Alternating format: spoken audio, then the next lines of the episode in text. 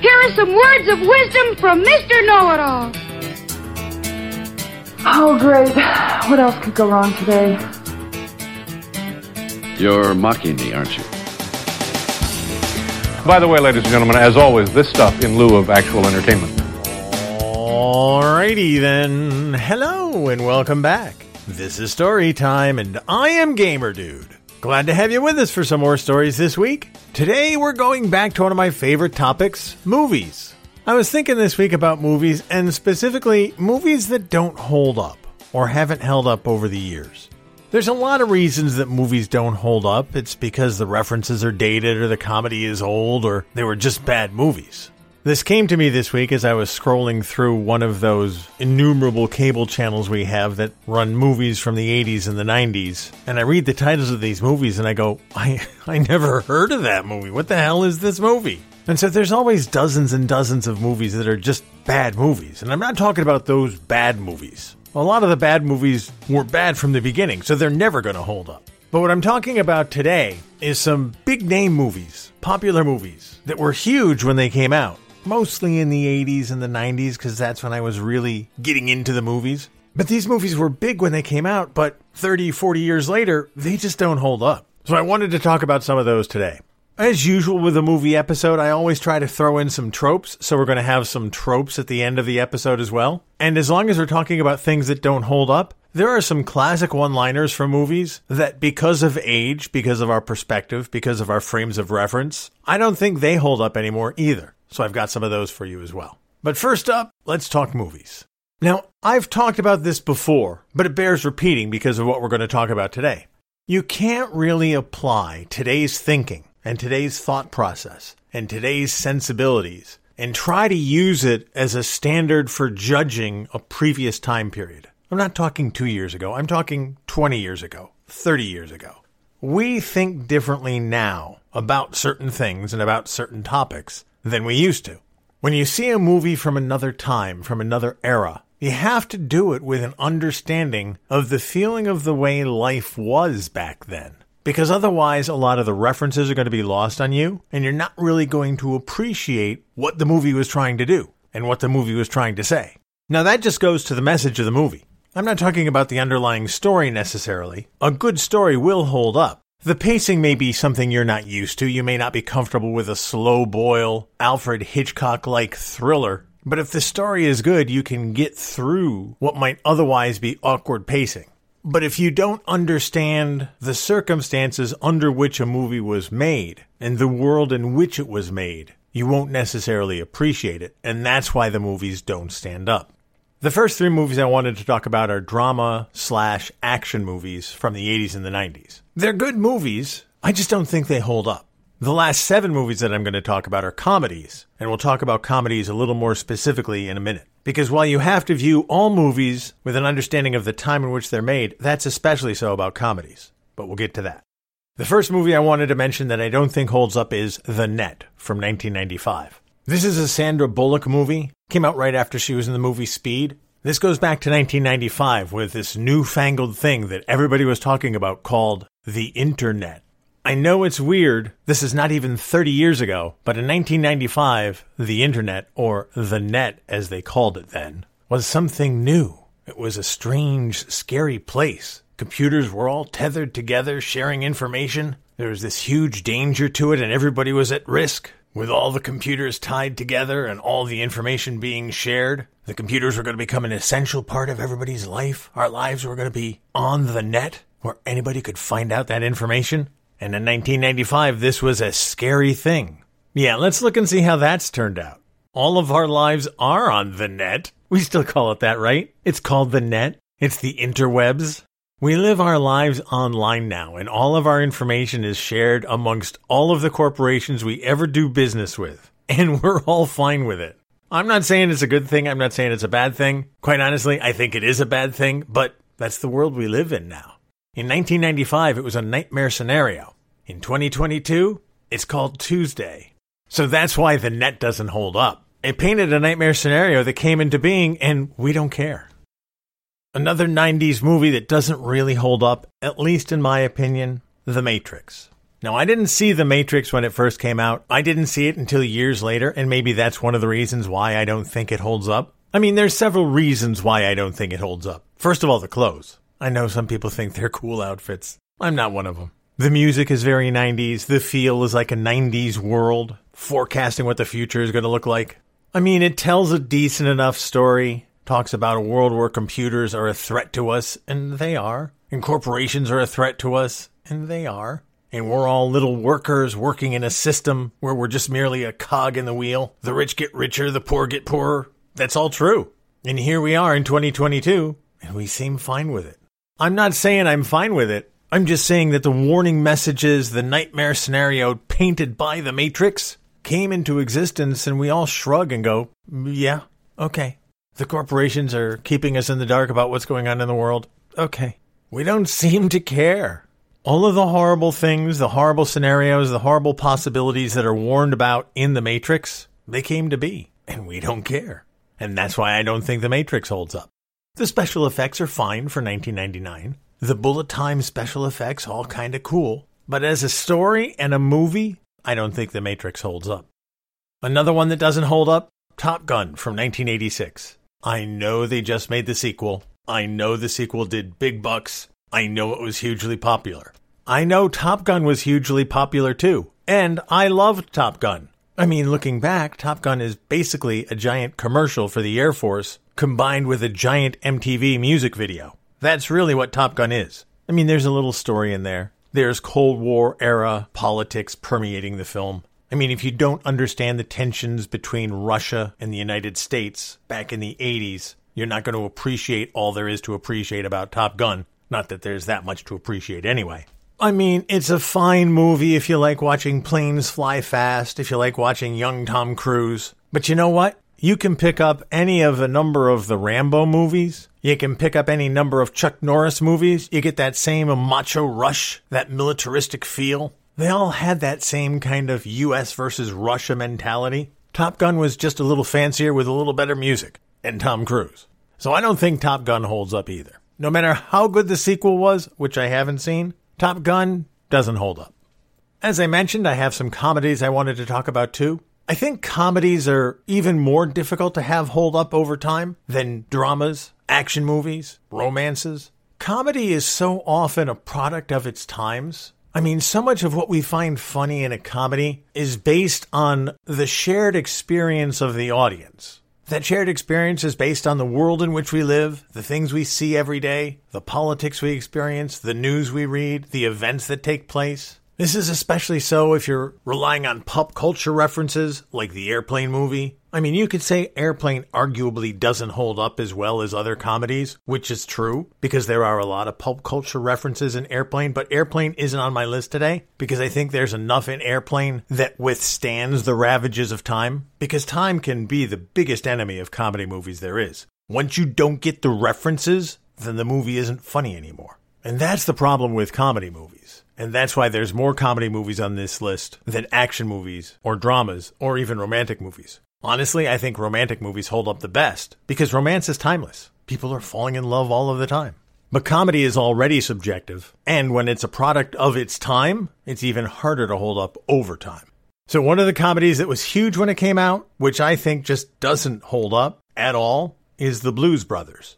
If you don't know, the Blues Brothers come from a skit on Saturday Night Live. Yes, Saturday Night Live back in the 70s created this musical act and they spun off into a movie that's 90 minutes long and a very long SNL skit. It has some decent music in it, a lot of covers of old songs. But if you don't know John Belushi, if you don't remember Dan Aykroyd from his SNL days, if you don't appreciate the origins of the Blues Brothers, then 90% of the humor in the Blues Brothers movie is lost on you. It was big when it came out. It had a big following. It spawned a sequel 20 years later, but it doesn't hold up. Another one that doesn't hold up Revenge of the Nerds from 1984. There was a thing in the movies the good guys against the bad guys, the nerds against the jocks, the underprivileged against the privileged. Revenge of the Nerds was one of these movies like that. Animal House was one of the first ones like this. Animal House still holds up. I mean, it's got some problems in it, but not like Revenge of the Nerds. I mean, Revenge of the Nerds has some particularly disturbing moments in it whether it's the part where Lewis pretends to be Stan so he can have sex with Betty. That's disturbing. The use of nude photos without the victim's consent. That's disturbing. That's all stuff that happens in Revenge of the Nerds. And if you haven't seen it in a while, if you go watch it, you're going to find yourself cringing and going, oh, God. We thought this was funny? But that goes back to what I said at the beginning. In 1984, we did think that was funny. That was all acceptable behavior. That was all stuff that we just accepted. Nowadays, we realize, hmm, yeah, that was that was not cool. Fast Times at Ridgemont High is another 80s movie that just doesn't hold up. There's nothing specific in Fast Times at Ridgemont High, not like there is in Revenge of the Nerds, but the audience for Fast Times was a 1980s teen audience. The jokes apply to the sensibilities of a 1980s teen. 40 years later, those jokes just don't have any meaning. They're lost on so many people. That's why Fast Times just doesn't hold up. Another one that doesn't hold up Weekend at Bernie's. I know that people love this movie, and I've never understood it. I saw it when it came out back in 1989. It was mildly amusing, but even then I thought it was kind of disturbing. I mean, carrying a dead guy around, pretending that he's still alive, taking advantage of the fact that he's dead, that's disturbing on a lot of different levels for me. It's just total disregard and total lack of respect for a dude who's died. I mean, I don't care who he is. That's a dead guy. To me, death, it's just not funny.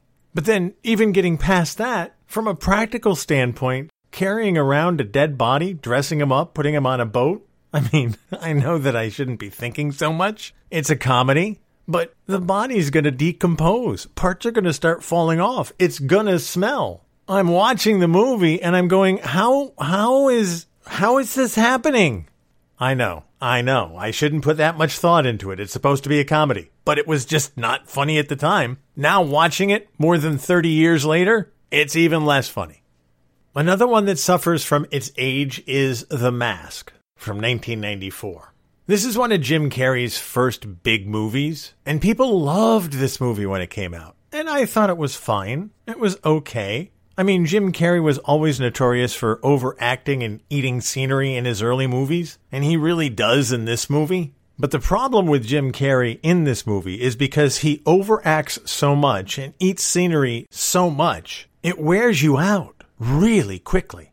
The Mask was a product of its time, 1994. Jim Carrey's thing was new and exciting and interesting, and we hadn't seen anything like Jim Carrey before. But now it's old and dated and it just feels tired and wears you out just by watching it. If you watch The Mask, it'll be hard for you to get through it in one sitting. You're going to want to stop, pause, get a snack, take a break, maybe finish it tomorrow. It just doesn't hold up. Another one that doesn't hold up is The Naked Gun from 1988. I've talked about The Naked Gun before. It spun off from a TV show, from the files of Police Squad. It was a TV show put out by the guys who did Airplane. And a lot of the jokes in The Naked Gun refer to pop culture things. I mean, there's the Queen Elizabeth stuff, and there's other topical references that are kind of lost with the ages. But the biggest problem with The Naked Gun is the cast. And one of the problems that I have on rewatching it is recognizing that O.J. Simpson is in the movie. Now, back in the 80s, they were trying to make O.J. a movie star. O.J. was a former football player. He was a former broadcaster. And in the 80s, somebody in Hollywood, and OJ's agent, I'm sure, got it in their heads that OJ could be an actor. He actually had a role in The Towering Inferno back in the 70s. He'd occasionally appear in TV shows, but he had a big role in the first Naked Gun and the second Naked Gun. The problem with this, from today's perspective, is OJ is also the chief suspect in a double homicide and although he was acquitted, he will always bear the burden of that stigma. Rightly so, from all of the evidence, but we won't get into that. We can discuss that at another time. The problem with the Naked Gun movies is the stigma attached to OJ hangs over them, at least for me. For somebody who didn't live through the OJ trial, you're going to have a problem relating to the Naked Gun anyway. But carrying the burden of OJ's subsequent actions makes it a much harder thing to watch and a much harder thing to enjoy. And that's why I don't think it holds up. The last one on my list that doesn't hold up, and it pains me to say it because I think it's a great movie, But Blazing Saddles from 1974 is one of those movies that is truly a product of its time, but truly is something that doesn't hold up because of the way that it presents its comedy. There are some really great parts about Blazing Saddles. There's some layers of comedy there, some brilliant satire, some parodies of the racial relations in this country. It's a fantastic spoof of westerns, which were still relatively big back in the 70s when this movie came out. But it uses problematic language, it uses the N word liberally. It parodies and satirizes racism in such a way that it can be offensive and can be misunderstood very easily. It has rape jokes in it. It has jokes about race in there that often fall flat by today's standards and are quite frankly offensive. And a movie like Blazing Saddles could not be made the way it was made in 1974 today. For a 1974 movie, what it did, it did very well for the people and audiences of the 1970s. But looking at it through the eyes of somebody living in 2022, it's an uncomfortable movie to watch. That doesn't even get to the pacing of the movie, and this goes back to something I've said many, many times. The pacing of movies in the 70s, in the 60s, in the 50s, in the 40s, very, very different than the pacing of movies from the 1980s on. The pacing doesn't excuse the humor. As I said, the racist and misogynistic humor that's in Blazing Saddles just doesn't hold up and is presented in an uncomfortable and untenable way by today's standards. But when you slow that stuff down to a 1970s pace, it makes it even harder to watch. I mean, these days, we're used to slick edits and fast cuts. If a scene lasts longer than six seconds before there's a cut, that's a long scene. Back in the 70s, you had cuts that were 30, 40, 50 seconds long. And when you're going through humor that is, by today's standards, painful to endure, that makes it even harder to watch. And that's why I don't think Blazing Saddles holds up.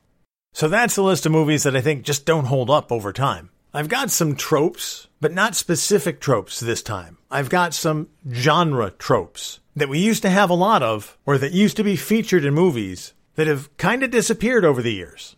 In some respects, I think that's bad, but in some respects, I think it's probably good. For instance, in the 80s, I remember we had a lot of what I call swords and sorcery movies. You might hear swords and sandals. You might hear people talk about swords and sandals and sorcery. What I'm talking about is the movies like Conan the Barbarian, Conan the Destroyer, both Arnold Schwarzenegger movies, Red Sonja, which also had Arnold in it, Clash of the Titans, the original one from 1981. There was a movie called Beastmaster, Krull, Hawk the Slayer, the Sword and the Sorcerer. They all involved ancient type people going against evil wizards, evil sorcerers, evil churches. I mean, right there is eight movies that I could think of off the top of my head that were all big in the 80s. We don't have any swords and sorcery movies anymore. I mean, they remade Clash of the Titans. I haven't even seen that remake. I've just heard it's not as good as the original. I know they remade Conan. I haven't seen that. How do you remake Conan? Arnold is Conan. Now, I don't know if we'll ever get our swords and sorcery movies back, but if we ever do, I'd be happy to watch them. Just make them good. I mean, quite honestly, they're bad by design, I think. It's swords and sorcery. How good is it going to be? But they were entertaining. Every time Conan the Barbarian comes on, I watch it. It's a horrible movie, but it's watchable. It's endlessly watchable. Another trope that was in so many movies in the 80s, it's going to sound weird, but cocaine. Cocaine was everywhere in the 80s. Of course, you had Scarface, probably the biggest cocaine movie there was. Do you remember Less Than Zero? Cocaine featured prominently in that. Lethal Weapon 1 and 2 featured cocaine. Tango and Cash was all about a cocaine plot. Pick any number of Chuck Norris or Charles Bronson movies, cocaine. Even in comedies, Three Men and a Baby had a cocaine subplot in it. Crocodile Dundee 2 had a cocaine subplot in it. Cocaine was everywhere. I'm glad it's not anymore, but yeah, cocaine was a big deal in movies in the 80s. Another thing we had a lot of in the movies, not only in the 80s, but even going back to the 60s body swapping. Now, you can go back to the early Disney movies, The Shaggy Dog and The Shaggy DA, where a guy swaps bodies with a dog. But you have Freaky Friday. They made that in 1976 and remade it in 2003, I think it was. But in the 80s, they had Vice Versa and Like Father, Like Son, which are both movies involving dads swapping with their kids. The movie 18 again involves a grandfather swapping bodies with his grandson. There was a movie called Dream a Little Dream, Jennifer Garner did one 13 going on 30. Body swapping was big. Where are our body swapping movies? We don't have those anymore. Cemeteries were also big in so many movies for a while. I mean, Night of the Living Dead from 1968 starts in a cemetery. The Omen features a cemetery. Phantasm features a cemetery. Poltergeist, the house is built on a Native American burial ground. Pet Sematary, of course. Now we just have slashers, we have killers, we have sadistic clowns. Where's our cemetery movies, man? Lastly, today, I have some movie lines that are big movie lines, probably familiar to you, but I don't think they hold up. I don't think they have the impact now that they had when they first came out. And I don't think they're going to hold up because of the kind of line that it is. There are certain lines from movies, you can't handle the truth, from A Few Good Men. I mean, that line is iconic and will stand up for the rest of whatever. It fits perfectly in the context of the movie. It's delivered well. We all know what it means. I'm walking here from Midnight Cowboy. We all get it. We all know that line. And that's going to hold up forever. Are you talking to me? From Taxi Driver. We all know that line. But there are some lines that were classic and that we still may recognize, but they're going to disappear. We're not going to hold them as dear to our hearts as those lines. Now, the line as if from Clueless was huge back in the 1990s. As if. We're barely 30 years past that line and we hardly recognize it now. I remember it was everywhere and now it's nowhere. So that's the kind of classic iconic line that I'm talking about. It was big, but over time it's lost its significance. The line, Houston, we have a problem, is from the movie Apollo 13. And you may still recognize that line. But for somebody who grew up in the space program, for somebody who heard the astronauts talking to Houston or to Mission Control all of the time, because they used to broadcast those missions all of the time on TV, the line, Houston, we have a problem, was chilling in the context of Apollo 13. Because if there was something like that that was broadcast when we knew how tricky and how dangerous the space missions were, when that line is uttered in that movie, it sends shivers down your spine because you know it means there's a huge problem. But because we're so far removed from the Apollo missions, because we're so far removed from astronauts talking to Mission Control and talking to Houston, because we're so far removed from people being aware of what the space missions were like, that line doesn't have the same impact now that it did when the movie came out. Another line like that is the Here's Johnny line from The Shining. That's Jack Nicholson chasing his wife while he's in his crazed state.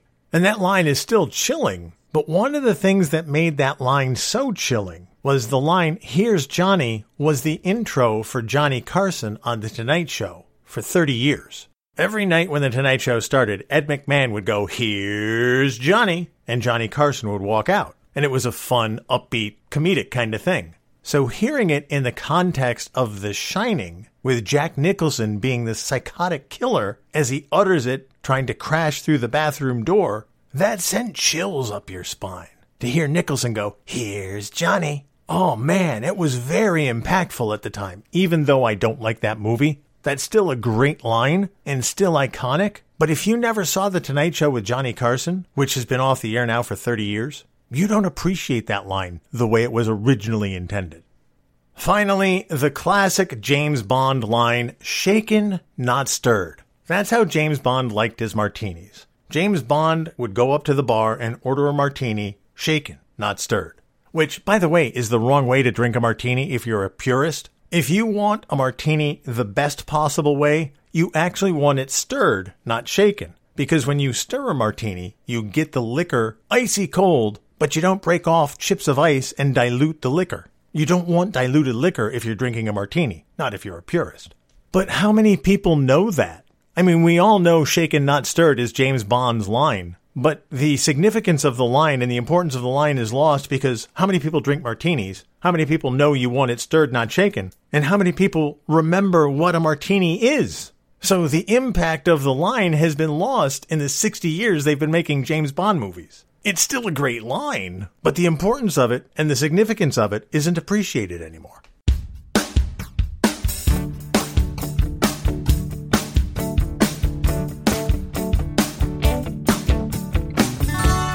So there you have it. Some movies that don't hold up, some tropes that are gone and maybe best forgotten, and also some movie lines for you that may or may not hold up for you the way they hold up for me. Yeah, there's lots of great movie lines out there that do hold up, but there are some that, unless you experienced them or lived in the world from which they came, they don't have the same meaning. And that's why I wanted to share that context with you.